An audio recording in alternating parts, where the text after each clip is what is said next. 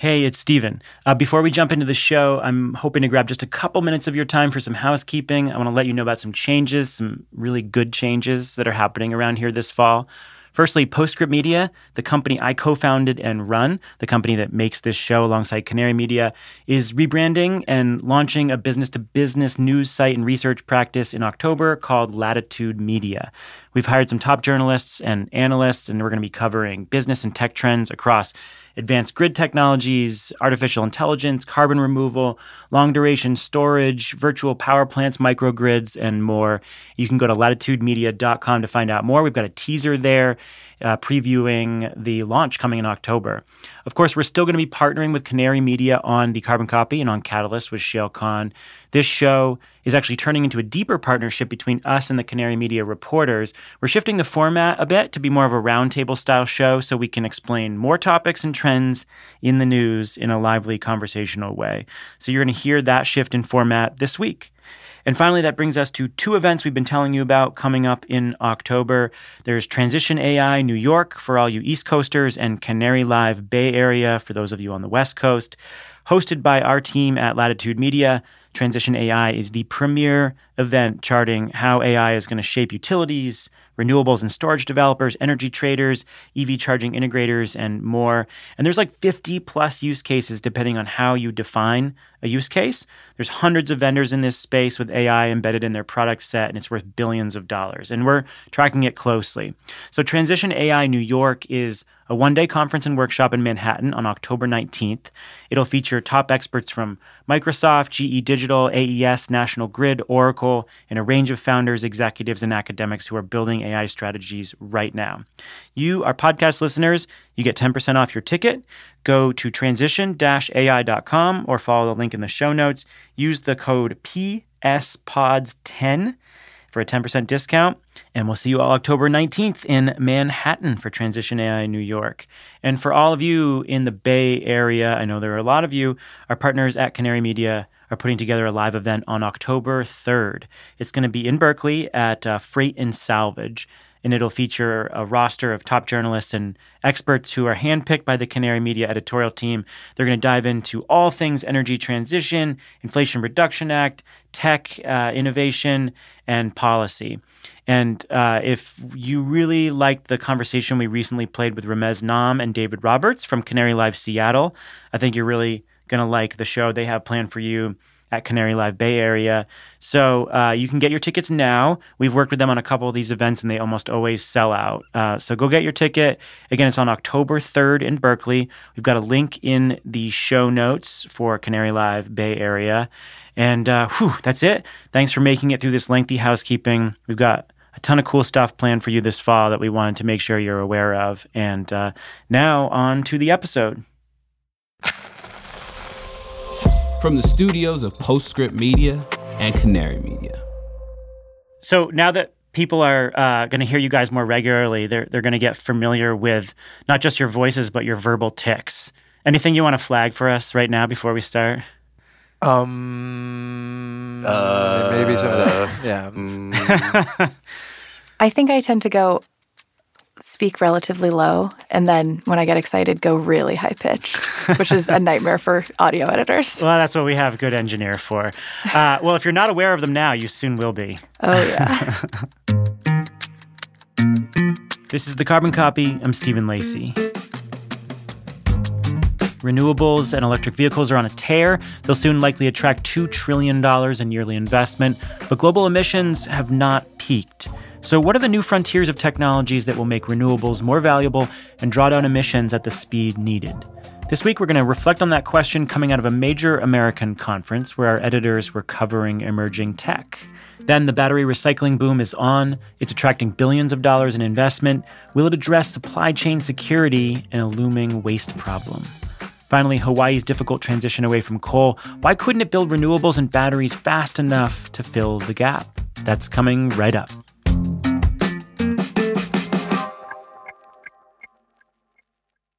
The entire solar industry rests, both literally and figuratively, on a vulnerable material. That material is aluminum. It is one of the most carbon intensive metals, with the bulk of its supply originating in China. But what if module frames made from domestic recycled steel replaced it? On May 30th, Latitude Media and Origami Solar will host a Frontier Forum that explores what would happen if the US solar industry shifted from aluminum to recycled steel.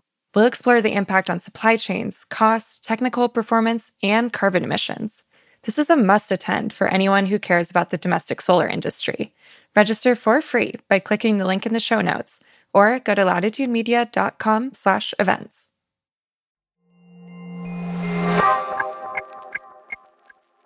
Uh, we're joined this week by Jeff St. John, Julian Spector, and Lisa Martine Jenkins. Uh, Jeff is the Director of News and Special Projects at Canary Media. Hey, Jeff. Hi, Stephen. Thanks for having me. Julian Spector is a senior reporter at Canary Media. Hey, Julian. How's it going? And with us is a new voice in New York City. It's Lisa Martine Jenkins. She is editor of Latitude Media, the new B2B climate tech publication that we're launching in October, and uh, she hopped into a studio between meetings at Climate Week. Hey, Lisa. Hey, Stephen. It's nice to be here. So, our listeners are familiar with Jeff and Julian, and, and you're new to our listeners. I just want to start with like, where did you come from? What are you doing at the Latitude? Yeah, so I've been working as a climate journalist for several years now. Um, I most recently covered climate tech for the late great protocol, may it rest in peace. And I'm now going to be an editor for our new site. Really excited about that. We'll be launching in about a month. So it's great to see you all. I'm really stoked to be here. Yeah, so you and Julian were over in Las Vegas uh, at RE Plus, and that's what we're going to talk about first because there are some really important takeaways that feed into what Canary's covering and what we're covering, and sort of what the next evolution of climate tech looks like. Um, so I, I, was really interested in this report that came out from the International Energy Agency, or it was a preview of the report, this World Energy Outlook that comes out, and it's this big annual assessment of the global energy system. And in this preview, IEA says that peak fossil fuels are coming by the end of the decade. And that's thanks to the huge surge in renewables and batteries and EVs. But even with this, uh, you know, trillion dollar level investment each year. we're nowhere near where we need to be for uh, keeping temperatures at 1.5 degrees Celsius. Um, it also gets us actually still dangerously close to two degrees Celsius warming. And so that really leads us to ask what's the next gear of decarbonization because we have to see massive investments in uh, not just wind, solar, and batteries, but you know, advanced grid tech to make them more valuable, long duration storage, carbon removal, other forms of materials innovation, and that activity is really picking up. And it's why a conference like RE Plus, which has its deep roots in the solar industry, has expanded to include these technologies. So we just thought it would be interesting to recap that event because it does tell us about like where the industry is evolving to grapple with these commercial frontiers of clean energy. So, so Julian, over to you first. That you've attended a lot of these events. How have you seen this focus expand, and what do you think it says about how the industry is evolving? Totally. Well, it, it started as really a, a solar show, so Solar Power International or SPI for for many years, and um, gathering of you know rooftop installers and and people hawking different panels and and saying they got the most efficient panel and all that kind of thing. Um, and now it's really become just the the full range of of the clean energy industry, and they changed it to RE plus to to sort of signify its renewable energy plus, I guess, whatever else you can imagine. Um, and I mean, the main thing that was most palpable is just the, the scale of it now. So they they were saying about 40,000 people, which, um, you know, there, there was already a surge last year because it, it came a few weeks after the Inflation Reduction Act passed.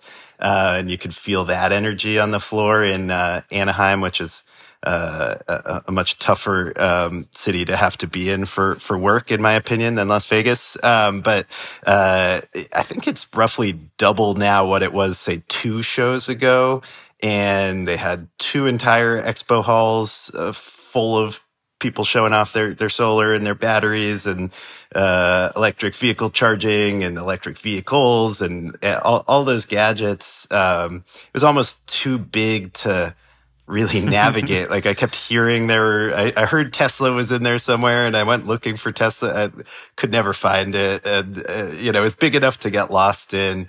Um, and, you know, so if that's some sort of leading indicator it's just showing that the the central kind of industry conference for clean energy is is taken off and there's there's more companies participating more products you know more people working on it uh, than we've ever seen before yeah i mean first of all i've never been to vegas before. I've never been to re plus before. So i was totally overwhelmed totally lost most of the most of the conference. It was it was i mean i heard just anecdotally of so many people just missing meetings because it was impossible to to navigate between just the sheer number of people that were there which was again a leading indicator and and um, pretty exciting. Um, and i it's funny to to recall the fact that it used to be a solar trade show because i had i think one conversation about solar the whole time i was there i actually ended up doing a bit of a crash course accidentally in in batteries and long duration energy storage specifically.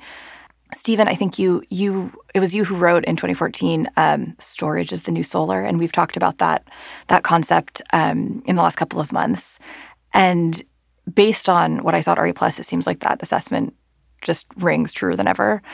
Um, there were there was just a, a, lot of conversation about how different storage technologies are vying to prove their worth right now. Um, and I spoke with Julia Souder. She's the CEO of the Long Duration Energy Storage Council.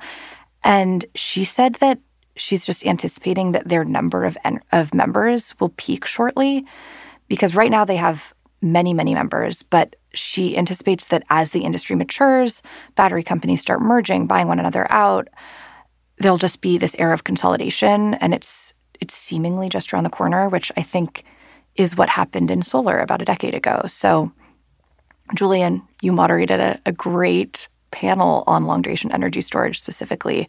Was that your impression as well that there's just ton of these companies that are really excited about this technology. Yeah, and and that that was where uh, you you sort of emerged from the crowd and, and found me afterwards, which was good because otherwise there's no way to really track anyone down in the in the in the the masses there. Um, so yeah, I, I ended up moderating a couple different panels that were like fairly technical presentations from a like seven or eight different uh, long duration energy storage companies. Um, and you know, for a technical thing, like it was it was standing room only in that room. Like I, I was not expecting people to be cramming in and like standing up against all the walls to kind of hear hear the latest info on these, you know, fairly obscure technologies. So so these are the companies trying to make uh, some sort of battery or storage device that uh, can cheaply, very, very cheaply store clean energy for hours and hours, um, you know, which is way beyond what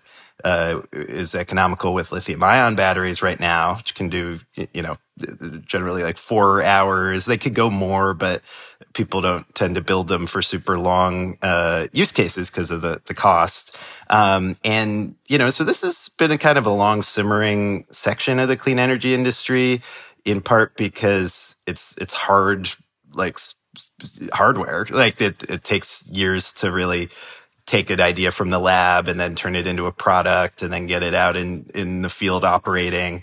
Um, and then there hasn't really been a market for it because uh, you know it's it's kind of anticipating this future state where the grid is 70 80% renewable and then you really need some way to to store all that and, and shift it into like the nighttime uh, or, or times when the renewables aren't happening. So the the key distinction I saw this year is like all these companies actually have real utility contracts to to talk about now. Um, and that's that's huge. Like so, uh, for for a while, it was always, oh, we got this tiny little pilot, and then this utility is going to study it for five years. It's going to be awesome, and that's just so far removed from any real commercial traction that it was hard to like judge who who was like legit and stuff. And and now, uh, you know, uh, I was writing about ESS with this iron flow technology is is delivering to Sacramento's municipal utility um, something on the order of like two two gigawatt hours over a course of several years, and they've started the initial installations there. Um, there's an Italian company called Energy Dome that has like a big kind of balloon of of carbon dioxide to store energy, and they're uh, already operating a megawatt scale project and and at work on a, a much bigger one for utility customers. So it, the, the story was not, hey, we're gonna like test this out and and prove it. It's like, oh, we did that. We got a utility to say yes, and now we're we're actually working on constructing uh, pretty pretty large scale projects um, going forward. Yeah, I can remember in the mid 2000s when some of the first like large utility scale projects, like of the scale that we know today, were getting signed. And when those contracts started to come in, it just felt like, oh my gosh, solar is hitting this new inflection point, and it feels like we're getting there with some of these more emerging technologies. Um, Jeff, you weren't at RE Plus, you weren't in Vegas, which is probably why you look freshest among all of us. Uh, but but you've you know you've exp- hey don't don't give me away to the the listeners. see. yeah, God, Stephen. Y'all look great. Uh, yes, you all do look fantastic. Uh, what's your perspective on on where these frontiers are emerging? Well, I mean, uh, thanks, Stephen. Julian and Lisa have covered what's on the table and, and RE Plus and how it's really expanded. And I, I think the you know overarching logic here is to make carbon-free electricity uh, as cheaply and ubiquitously as possible, and then electrify absolutely everything we can to uh, reduce the carbon impact of everything from transport to building heating.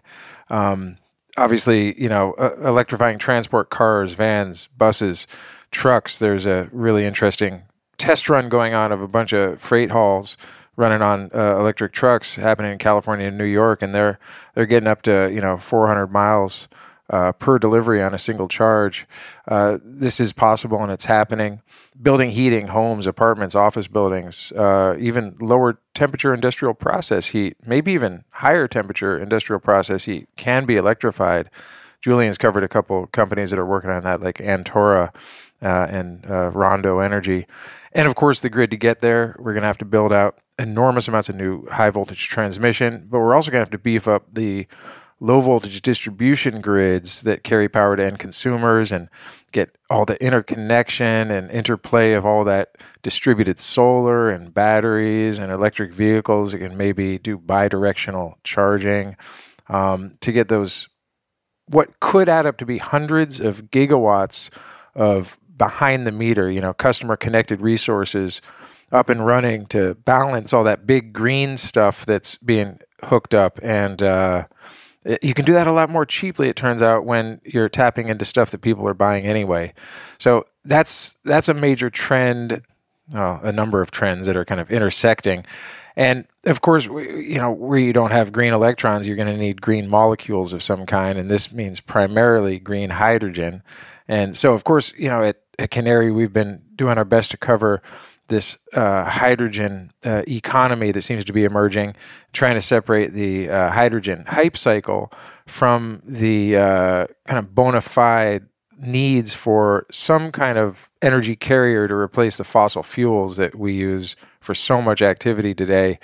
Um, there's a lot of risk here, you know, in creating kind of perverse incentives for greenwashing fossil fuels, but there's also clear and consistent evidence that we definitely need something, uh, and hydrogen is the thing at present for high temperature heat, for making cement, making steel, to replace fossil fuels for chemicals and fertilizer, and to provide some kind of carbon free fuel for heavy transport, shipping, aviation.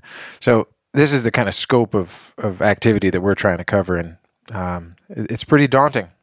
For sure. And I mean, a, a lot of these like technology and integration challenges, these are live wire challenges now. These are not challenges that are coming a decade from now. These are things that we have to figure out right away uh, as the grids get saturated with renewables, as we have to figure out more valuable ways to uh, turn that renewable electricity into usable energy. And uh, this, I mean, it's, it's like these are conversations that are live and happening right now. Um, so, so Lisa and Julian, uh, what what are these like? Are there any areas that feel coming out of the event like they have the most momentum? Were there any uh, kind of emerging sectors that you that you outlined that felt the most pressing?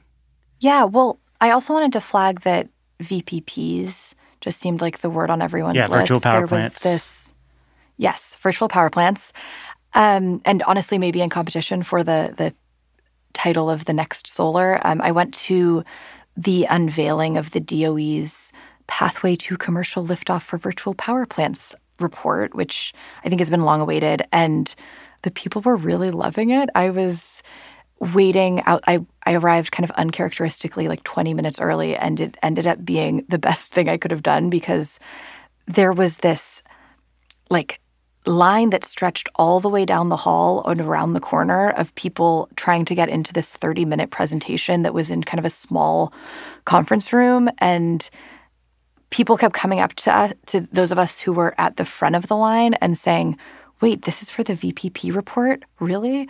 And the room ended up being totally packed and it was a pretty i mean they just went kind of went over the executive summary of the report. It was jen downing of the doe who, who did the presentation and it was it was fairly technical. I mean, it outlined kind of how tripling the current rate of VPPs could, and I quote, support rapid electrification while redirecting grid spending from peaker plants to participants and reducing overall grid costs.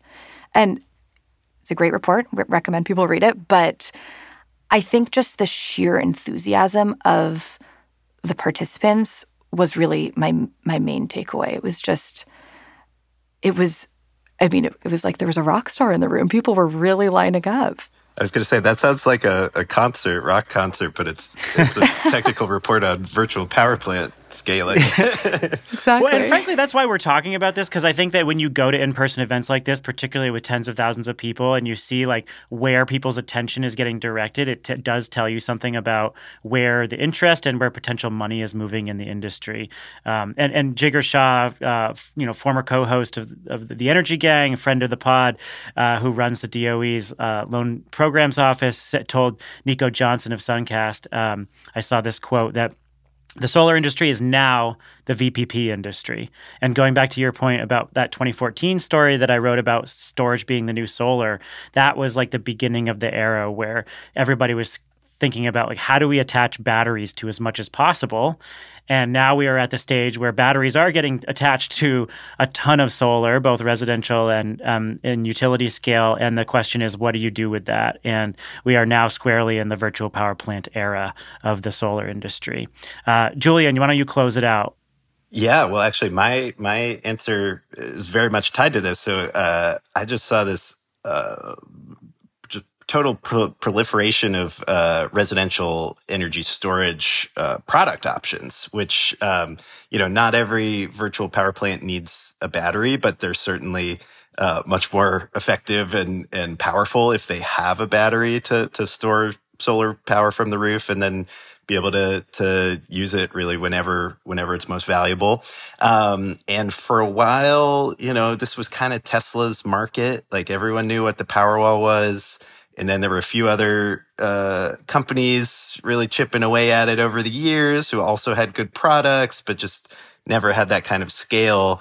Um, and now walking through those two massive expo halls, it, it, just seemed like every other every other booth had some sort of box of residential batteries that they were selling, um, and some of them were actually brands like people know, which is different. There's kind of uh, the very anonymous ones that have something like energy or grid in their name and they're, they're very like they all blend together. But then we saw like duracell. There was a, now a, a, a home battery that looks like a big duracell battery and then the um, energizer uh, and then a newer company Anker, which is like hugely popular for the sort of mobile battery packs to charge your phone and stuff. And so they have a lot of experience making consumer facing products with batteries. Now they've designed their own, um, you know, home battery. And um, it's just kind of a whole new world where instead of having that whole market dependent on like how many units Tesla feels like shipping this quarter,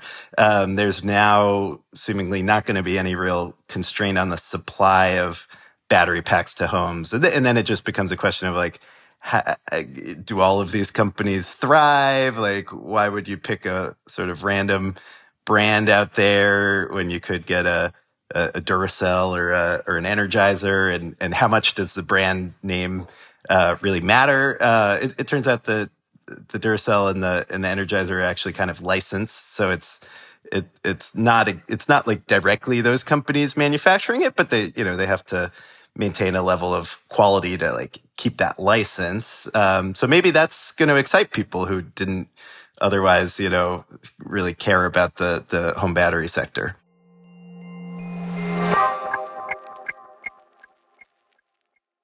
Mark your calendars for May 30th at 1 p.m. Eastern. That's when Latitude Media and Origami Solar will unveil new research on how recycled steel can help reinvigorate the U.S. solar industry. Why recycled steel? Well, the solar industry is dependent on imported aluminum for frames, leaving it vulnerable to geopolitics, supply disruptions, and higher cost transportation. By switching from aluminum to recycled steel, solar producers can reduce greenhouse gas emissions and qualify for IRA domestic content incentives. Have questions about the shift to steel and the impact on supply chains? Join Latitude Media's Stephen Lacey, Origami Solar CEO Greg Patterson, and American Clean Power's MJ Shiao for this live virtual event. Again, it's May 30th at 1 p.m. Eastern. Register for free at latitudemedia.com slash events or click the link in the show notes.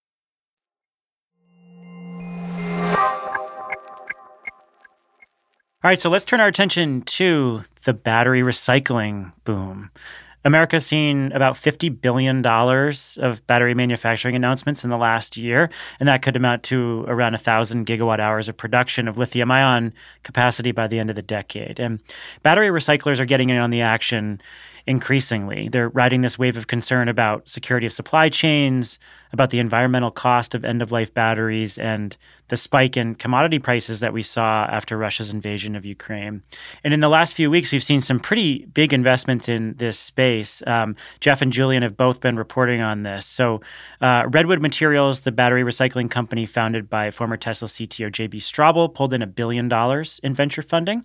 That brings the company's total fundraise to $2 billion. And they've got a supplemental $2 billion uh, conditional loan guarantee from the Department of Energy.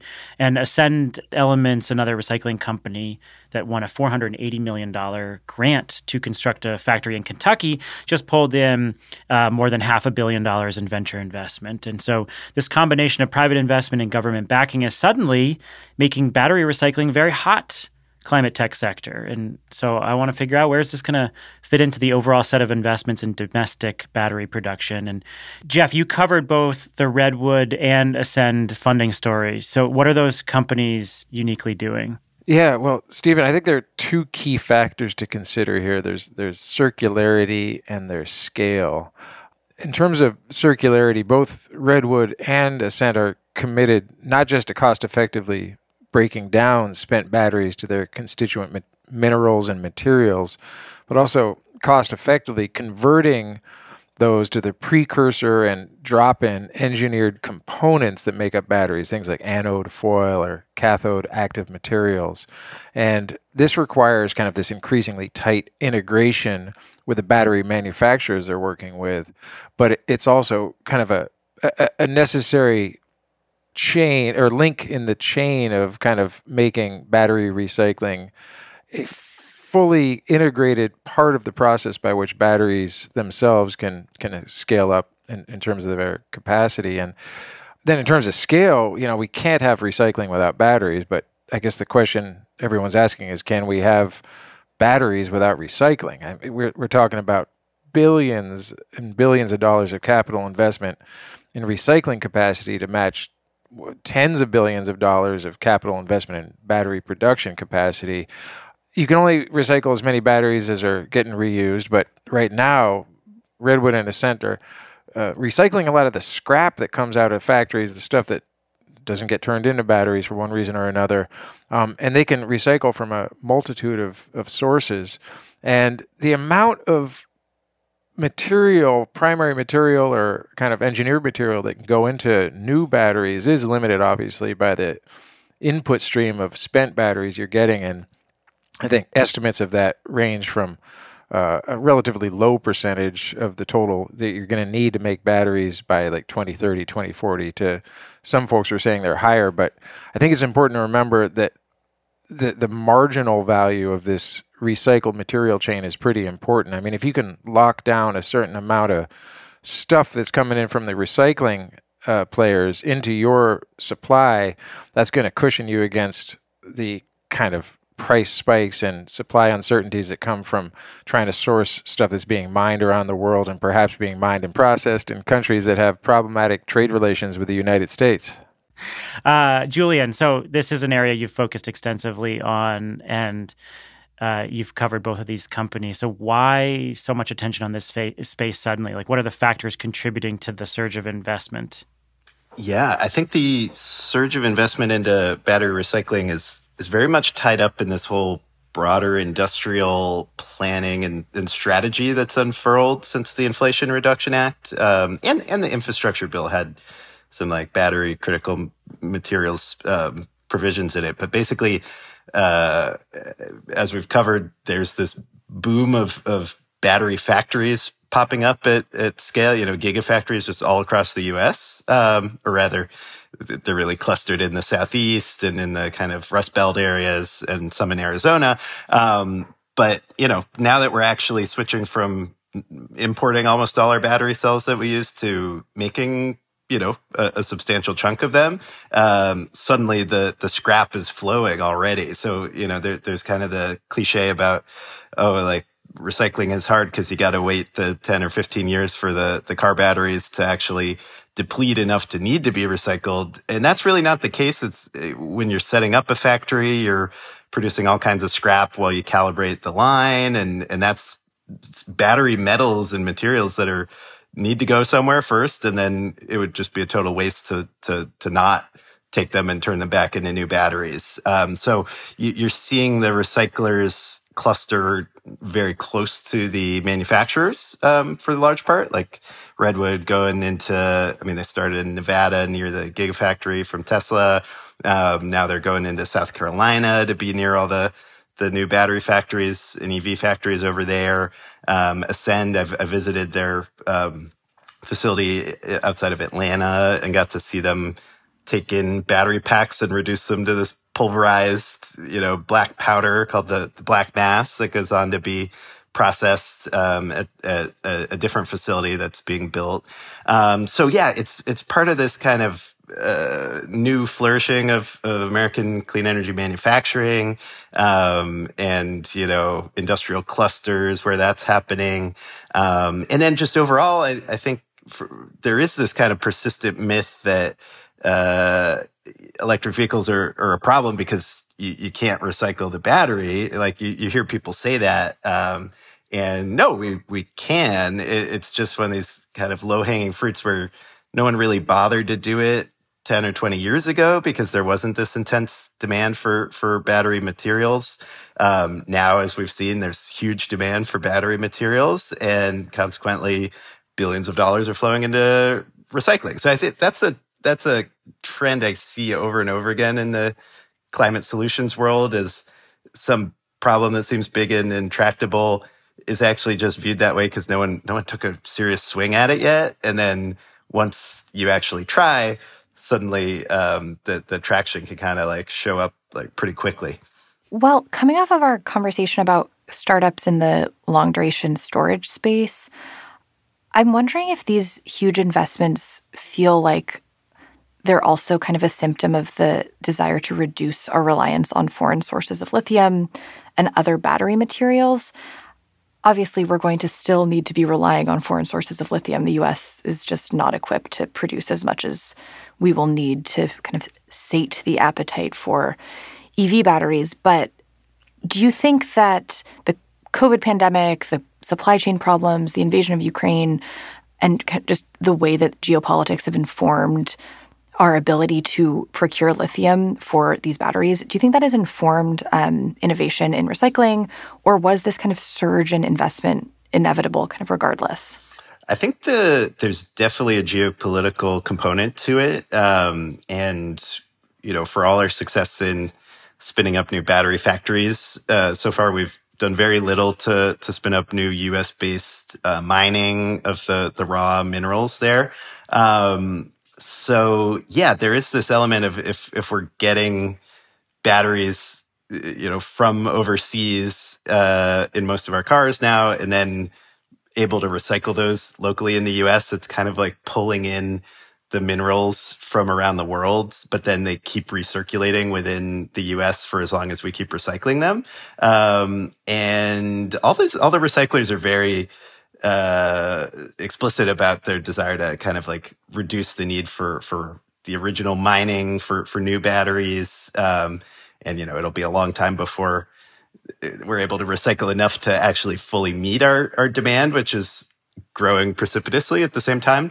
Um, but yeah, I mean, in, in theoretical terms, like every battery made out of recycled materials is a battery you didn't need to go out and mine somewhere in the world. And, um, you know, much better for carbon emissions too. Like it's, it's a lot cleaner to, get a recycled battery, you know, than to go out and dig something out of the earth and refine it and do all those processes. So, um, yeah, it's definitely kind of like nudging us in a more um, you know self-sufficient direction as a country uh, but it'll be it'll be a long slog before it's ever like competing with mining as kind of the the, the feed source for for the new battery construction yeah, I mean, there are some statistics on this. The ReCell Center is a battery recycling consortium led by the U.S. Department of Energy.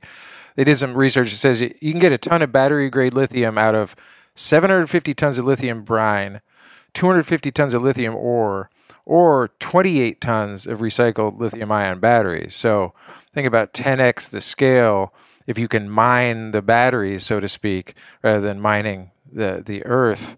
The real trick is uh, how are you going to get everyone involved in the uh, process of taking a spent battery out of a car and putting it in a landfill somewhere to see that it's worth their while to turn it around and get it to the recycling center instead. And the economics are one thing, but the regulations are another. And I, I think there's a lot of agreement in the uh, kind of environmental and economic a- analyst community that we need to make uh, regulations that make trashing batteries or sending them to China to be recycled, which is where a lot of recycling happens, today, much less attractive than uh, spending what it takes to collect them, transport them to where they can be recycled and then re reprocessed. So, how solvable is this problem? I mean, you guys talked about the scale, so we need to sort of 10x the scale to match um, mining if we're mining battery waste. But like, do you think that the problem of battery waste is solvable?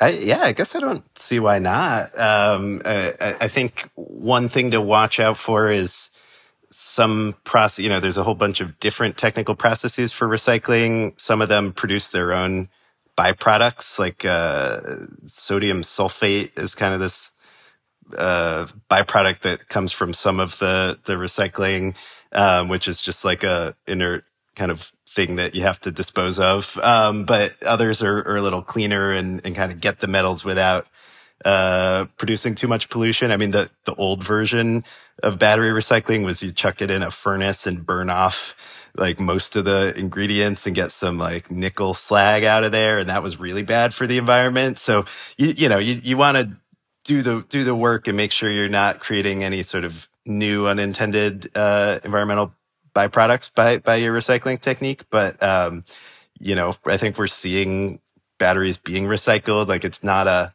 it's not a impossible physical feat to do, and the scale of the billions of dollars going into it means this is like definitely one of the most well resourced uh, sectors in the in the clean tech area right now. Um, so yeah, I'd say there's a lot of lot of momentum and you know huge factories already opening up. Uh, so it's it seems to be doing the right things that you'd want to see. Yeah, I think it's also important to make it uh, more profitable to do the right thing than to do the wrong thing, and to set up the structures that kind of will allow companies to verify those uh, actions. You know, a lot of folks say that the European Union's battery passport concept of uh, having a, a, essentially a digitally trackable kind of bill of goods for every single piece of material that's going into a battery. I think that starts in 2026. Is a policy that the U.S. could emulate as well. And then, of course, getting the money in up front to invest in the capital plant that you're going to need to recycle a volume of batteries that just isn't there yet. I, that's why LPO, I think, is putting so much money uh, behind some of these uh, battery recyclers, including Redwood Materials and Li-Cycle for its New York recycling facility. You got to get these things quote unquote bankable by private investors by priming the pump and providing some early support. All right, let's move on to our, our third story. So it's been about six weeks since surprise wildfires devastated Lahaina, Maui, and local officials are still working to identify all the dead in the city. And Hawaiian Electric is also facing lawsuits for keeping the power on during dry, windy conditions, and it's an echo of the PG&E fiasco after the 2018 Camp Fire. It has overshadowed another big energy story in Hawaii. Uh, a year ago, Hawaii closed its largest source of generation, this coal plant on Oahu that provided 11% of the state's electricity. Um, the goal was to replace all that generation with solar and batteries as part of this overall statewide effort to get 100% renewables on the grid by 2045. And Julian was on this show talking about his trip to Oahu. He was there last year to witness the transition and tackle the big questions it raised. Um, and you know, the, the the big question wasn't necessarily can renewables and batteries fill in the gap. It's can they do it fast enough? And um, you know, all these other concerns about execution, timing, land use, community engagement. How would they impact what's going to happen there? And so, turns out that um, you know, uh, not the worst case scenario didn't play out, but like the uh, close to the worst case scenario. There were no outages or anything, but prices went up, and and there, you know, there were challenges, and there still are challenges. So, Ju- Julian, why don't you give us a sense of what has happened over the last year? You traveled to Hawaii, you witnessed this phase out. There was a lot of celebration and trepidation from local officials. Uh, what happened? Yeah, the reason that I was so fascinated by this story is everywhere else in the in the U.S. when we shut down coal plants, uh, we spun up fossil gas plants and just burned a, a different, slightly cleaner fossil fuel.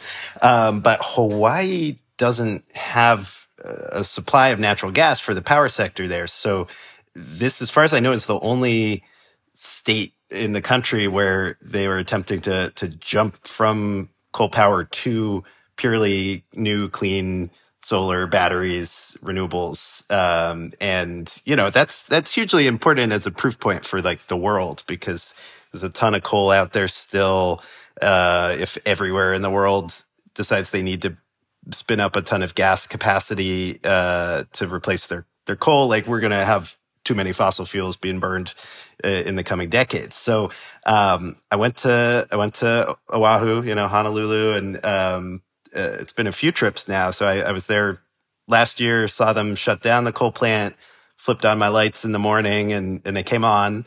There was no no loss of power or anything. Um, and then I went back this summer to see you know what had changed in the year uh, since because you know the the when when the power did go off, they actually didn't have most of the solar plants built yet that were supposed to replace it. Um, and in a year, uh, not a ton had changed. Um, so this developer Clearway um, was able to get they, they got one solar battery project up before the coal plant shut down. They got another one a few months later. Um, but all the other ones that Hawaiian Electric had had contracted for are, are still being built, and some have just been canceled entirely. Um, and so it's it's a bit messy because generally, if you're trying to replace your largest source of power, you want to have a replacement before you lose the one you have. And it didn't quite work out that way. Um, now, granted, there were a few probably like factors no one could have predicted, namely like the COVID pandemic, and uh, that really screwed up supply chains for for solar and batteries. Um, and you know, a lot of the projects got delayed just because they literally couldn't get their hands on the batteries they had ordered and and you know put down money for. So that's not you know on the developers per se, uh, like the nothing they could have done about that. That the, the other big uh, global event was Russia's invasion of Ukraine, which um, sent oil prices spiking, and the uh, majority of of power in Hawaii uh, is still from burning oil, actually, because that's what you can ship in. So it's kind of this perfect storm of you know Hawaiian Electric gave out the contracts for these clean energy ones in the summer of 2020. They knew the coal plant had to shut down September of uh, last year, um, so 2022. Uh, and just in that interval, too many of those projects slip slip their schedules and and and or, or realize they couldn't actually deliver the the thing they promised. So uh, I, I think there's a few lessons. Uh, one is you know, I guess you got to just expect the unexpected when you're planning for the energy transition. Like, uh, the world's crazy. There's unexpected things happening all the time now. Um, having too tight a timeline to build a, a large and wide ranging portfolio of renewables and so- storage is probably risky. So, you know, it's like build in extra. Um, and then uh, there's some other lessons on like centralized versus distributed energy that that we could get into too, if you're into that. Yeah, I'm I'm really interested in um, the use of of DERs, distributed energy resources, especially. You wrote in these great pieces um, that one of the reasons Hawaii avoided outages was because there were 100,000 rooftop solar systems in Hawaii. So when these big solar um, and big renewables projects were off schedule, Hawaii and the, the, the utility could rely on the energy from the, the rooftop solar systems and the, the, the batteries that they've been paired with. So, can you talk a little bit about how DER has proved valuable during the, this transition from coal to renewables in Hawaii? Yeah, the the distributed solar ended up being one of the heroes of this story. Um, so you know, it's very sunny in Hawaii. I don't know if you've heard that. There's uh, they were really like a an early leader in getting rooftop solar installed, and it went so uh, fast. So so it was such a vibrant market that um, the utility like had to come for it. You know, they they were one of the first states to like strip away net metering um, back in 2015 and kind of make it much harder for people to go solar. But now there's been kind of a swing back where when the large scale renewables were were not coming through because you know all, all the all the sort of issues you face on the mainland too of like land constraints and getting community buy-in and then just like it's it's just tougher to build big things than to build little things on someone's roof. So the uh, the regulators and the and the kind of state energy leaders, when they saw where things were headed going into the coal shutdown, ended up activating the distributed solar sector, and they spun up very very quickly, like super fast as far as utility regulations go. This thing called battery bonus, and the idea is all the people who already had solar and net metering could just buy a battery and install it and promised to like send power back to the grid for two hours every night during the evening peak window.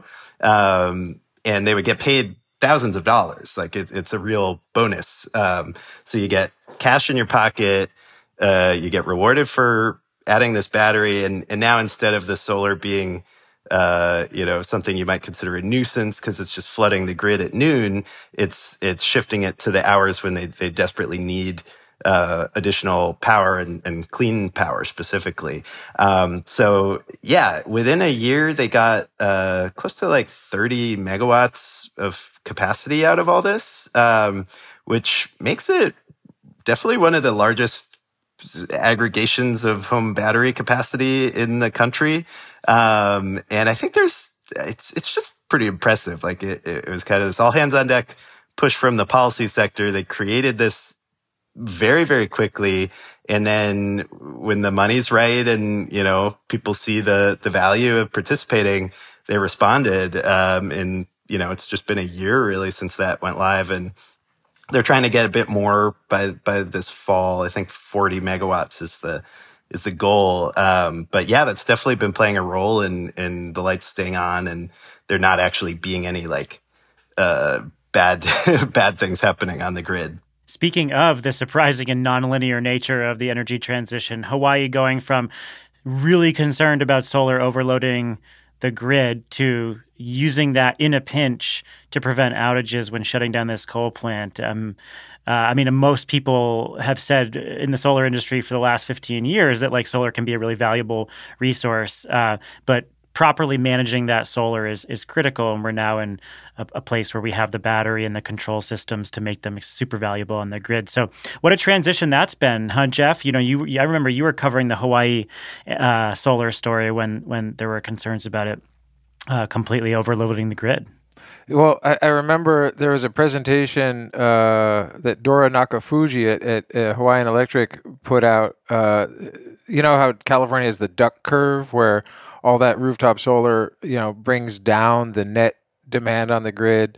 real low, and then it spikes in the evening when solar goes away. In, Cal- in Hawaii, they had the Nessie curve, which is like the duck curve, except it goes underwater per se. Uh, you know that that midday solar uh, is actually exporting more power uh, than the grid as a whole might need, and that's a big problem for utilities who are trying to manage those distribution circuits. They weren't made to take power going the other direction. You got to kind of reconfigure a bunch of equipment there.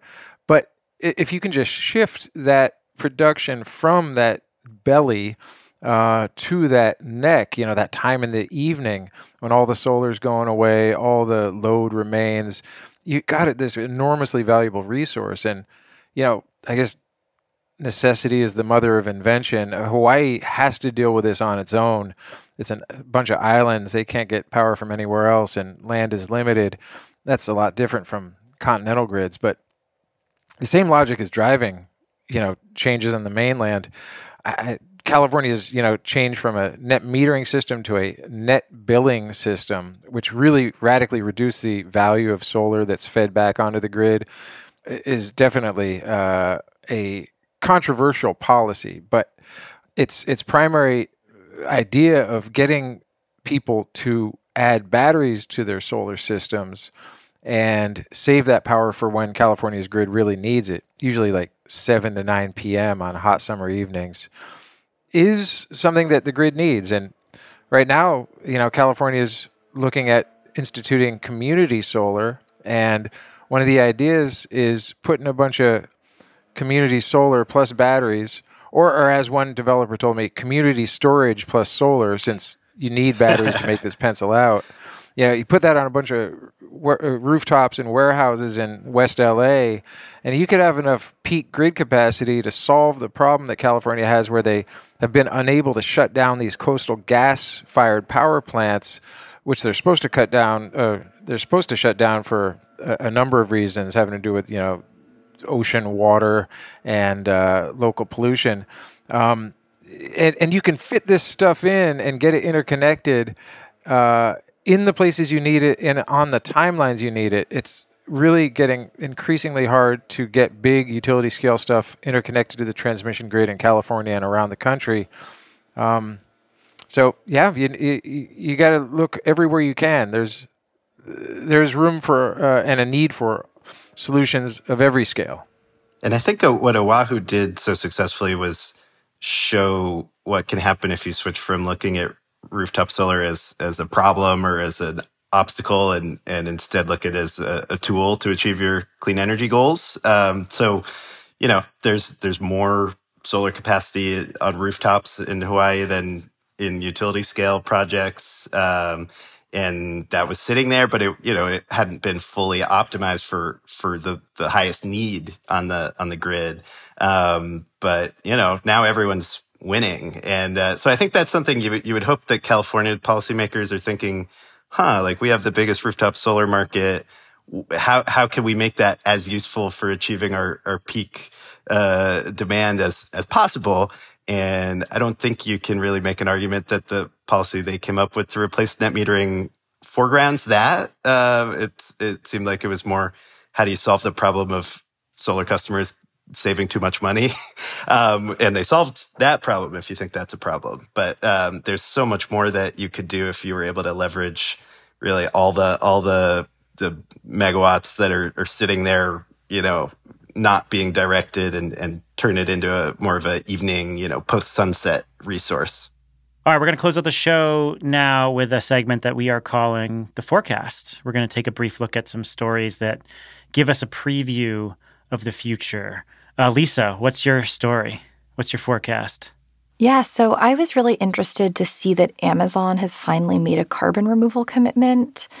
This news came out last week. Um, the company is investing in direct air capture from an Occidental subsidiary project called 1PointFive. So, Amazon is committing to purchase 250,000 tons of removal credits over 10 years, which is honestly a fairly standard amount as far as these commitments go, and is just a drop in the bucket, to be clear, compared to what's needed. But what's really interesting to me is the fact that it took this long. So, most of Amazon's competitors companies like Shopify and Stripe and Meta and Alphabet, and and hugely Microsoft, um, which made a very comparable but even larger commitment also just two weeks ago.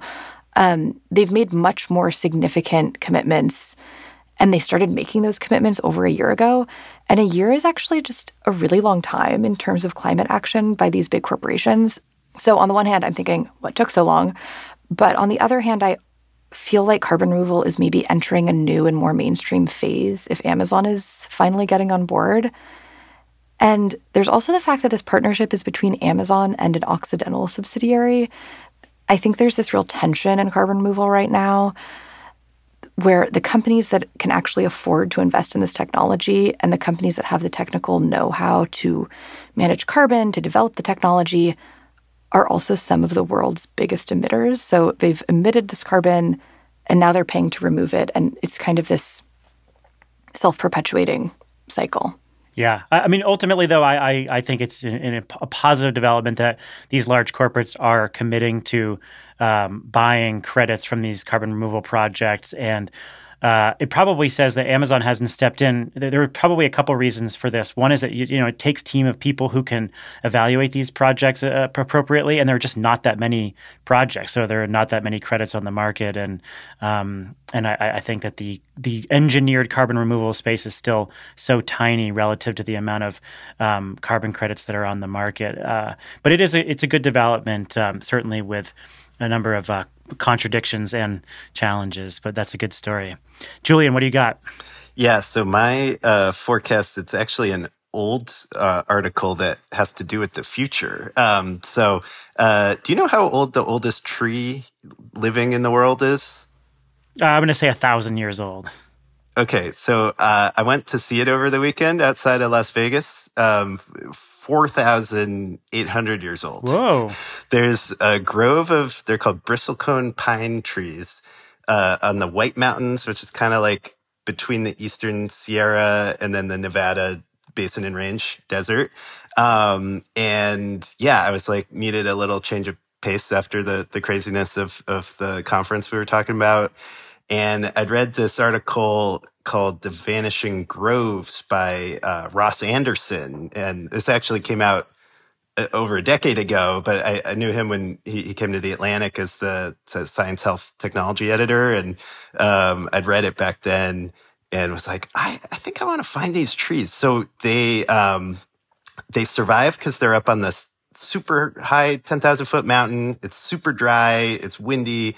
Nothing else can live up there. So they love it because they can like they're just hardier than everything else, uh, and and no one else can compete up there. Except now, climate change, raising temperatures. Um, there's a real threat that it'll bring pests and bring you know change the conditions that have sort of been this perfect uh, spot for trees to live for 4,000 years. Um, so um, it's an amazing, really, really thoughtful article. But w- what it gets at is like these these trees have been like living records of like the climate for the past 4000 years and dendrochronology is the science of like studying those tree rings to understand how the climate is progressing. So in a way they're they're like the original um, kind of climate journalists. They've been observing and, and recording uh, for you know since the time that the pyramids were getting built. Uh, and and that basically just left me with this kind of mind blowing question of like, what, what happens if one of these saplings I walked by uh, is alive in 4,000 years? Like, what world are we giving those trees? Will they, w- will we allow them to, to live to their fullest potential, uh, or, or not? Um, so I, I definitely found myself like, almost kind of trying to talk to the trees and be like, okay, we're working on it. Uh, I don't know I don't know yet if we've if we've done what we need to do, but like we're we're we're, we're trying to make something happen so y'all can keep growing up here on this mountaintop. Wow, that's a good story. I think the only other thing that could last 4,000 years are the petroleum based plastic palm trees that you see uh, all over Las Vegas in the casinos. I'm sure you guys encountered that, many of those. they might, they might, st- I, I don't know. Plastic falls apart too. Yeah. I've, I've, uh, I've, I've, seen that. Yeah, I don't know if those ones are as useful to science. Jeff, what's your forecast? Uh, well, I ha- I'm going to talk about a story that I haven't written yet, but which is kind of taking place as we speak, which is this Run on Less Electric Depot project. It's uh, by an outfit called the North American Council for Freight Efficiency. They basically uh, study trucks and how you make them more efficient. And they're running a bunch of tests with a bunch of electric trucks, including the Tesla Semi, um, out of uh, depots in California, New York, and Vancouver, British Columbia. Um, and they're getting some really interesting data out of them, including uh, showings of being able to run 400 miles on a single charge, uh, delivering freight, and being able to run multiple routes a day with with, with fairly short recharging needs, which is, I think, really important for folks to digest. All this data is available on the Run On Less Electric Depot page, and you can actually track individual trucks and the uh, distances they're running and how their batteries are depleting and how their charge cycles are going.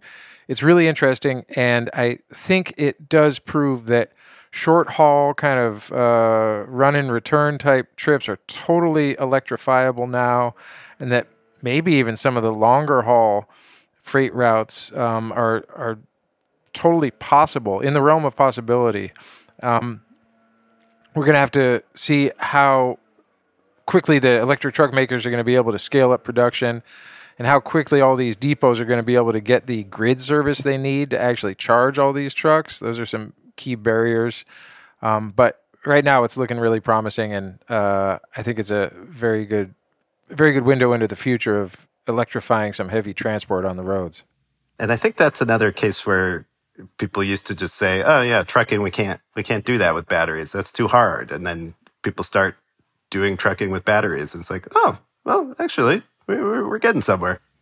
The story that caught my attention was also a battery-based story. I saw the story in Canary Media. I think it was a uh, republished from uh, the Energy News Network about the Westfield, the West Springfield generating station, which is actually I'm over in Western Massachusetts. It's probably 45 minutes away from where I am. If I'm driving toward Boston, I, I pass it, and uh, it's a power plant that was um, a coal power plant that was started generating in the late 1940s.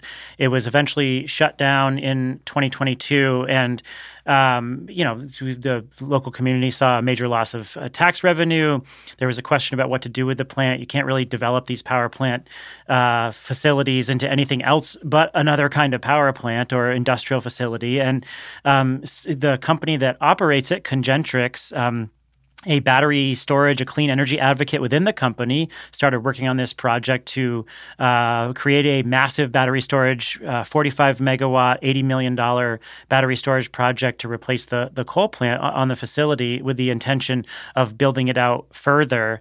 And uh, thanks to Massachusetts Clean Peak Standard here, it supported, financially supported that battery. And so um, yet another large coal power plant will be uh, replaced, and it looks like it'll be a, a large battery storage system with a potential to expand further. And I think, again, going back to our conversation about frontiers, you know, we are squarely in the battery storage era, and so this may be. Um, an example of other kinds of uh, peaker facilities or, or, or old uh, power plants that get replaced with batteries or some combination of batteries and renewables. So it's happening from from Hawaii to Massachusetts in other words. Absolutely. Yes. Yes. Very similar story to what's happening in Hawaii, although we didn't rely on that, that uh, coal plant in the same way that uh, uh Oahu did.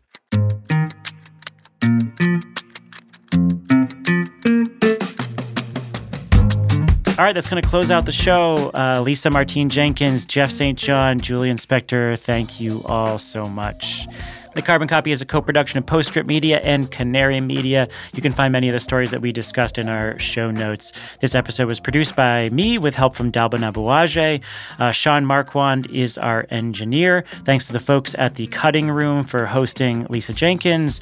Original music came from Echo Finch and Blue Dot Sessions, and Postscript Media is supported by Prelude Ventures, a ca- venture capital firm that partners with entrepreneurs to address climate change across energy, food and ag, transportation, logistics, advanced materials, manufacturing, and advanced computing.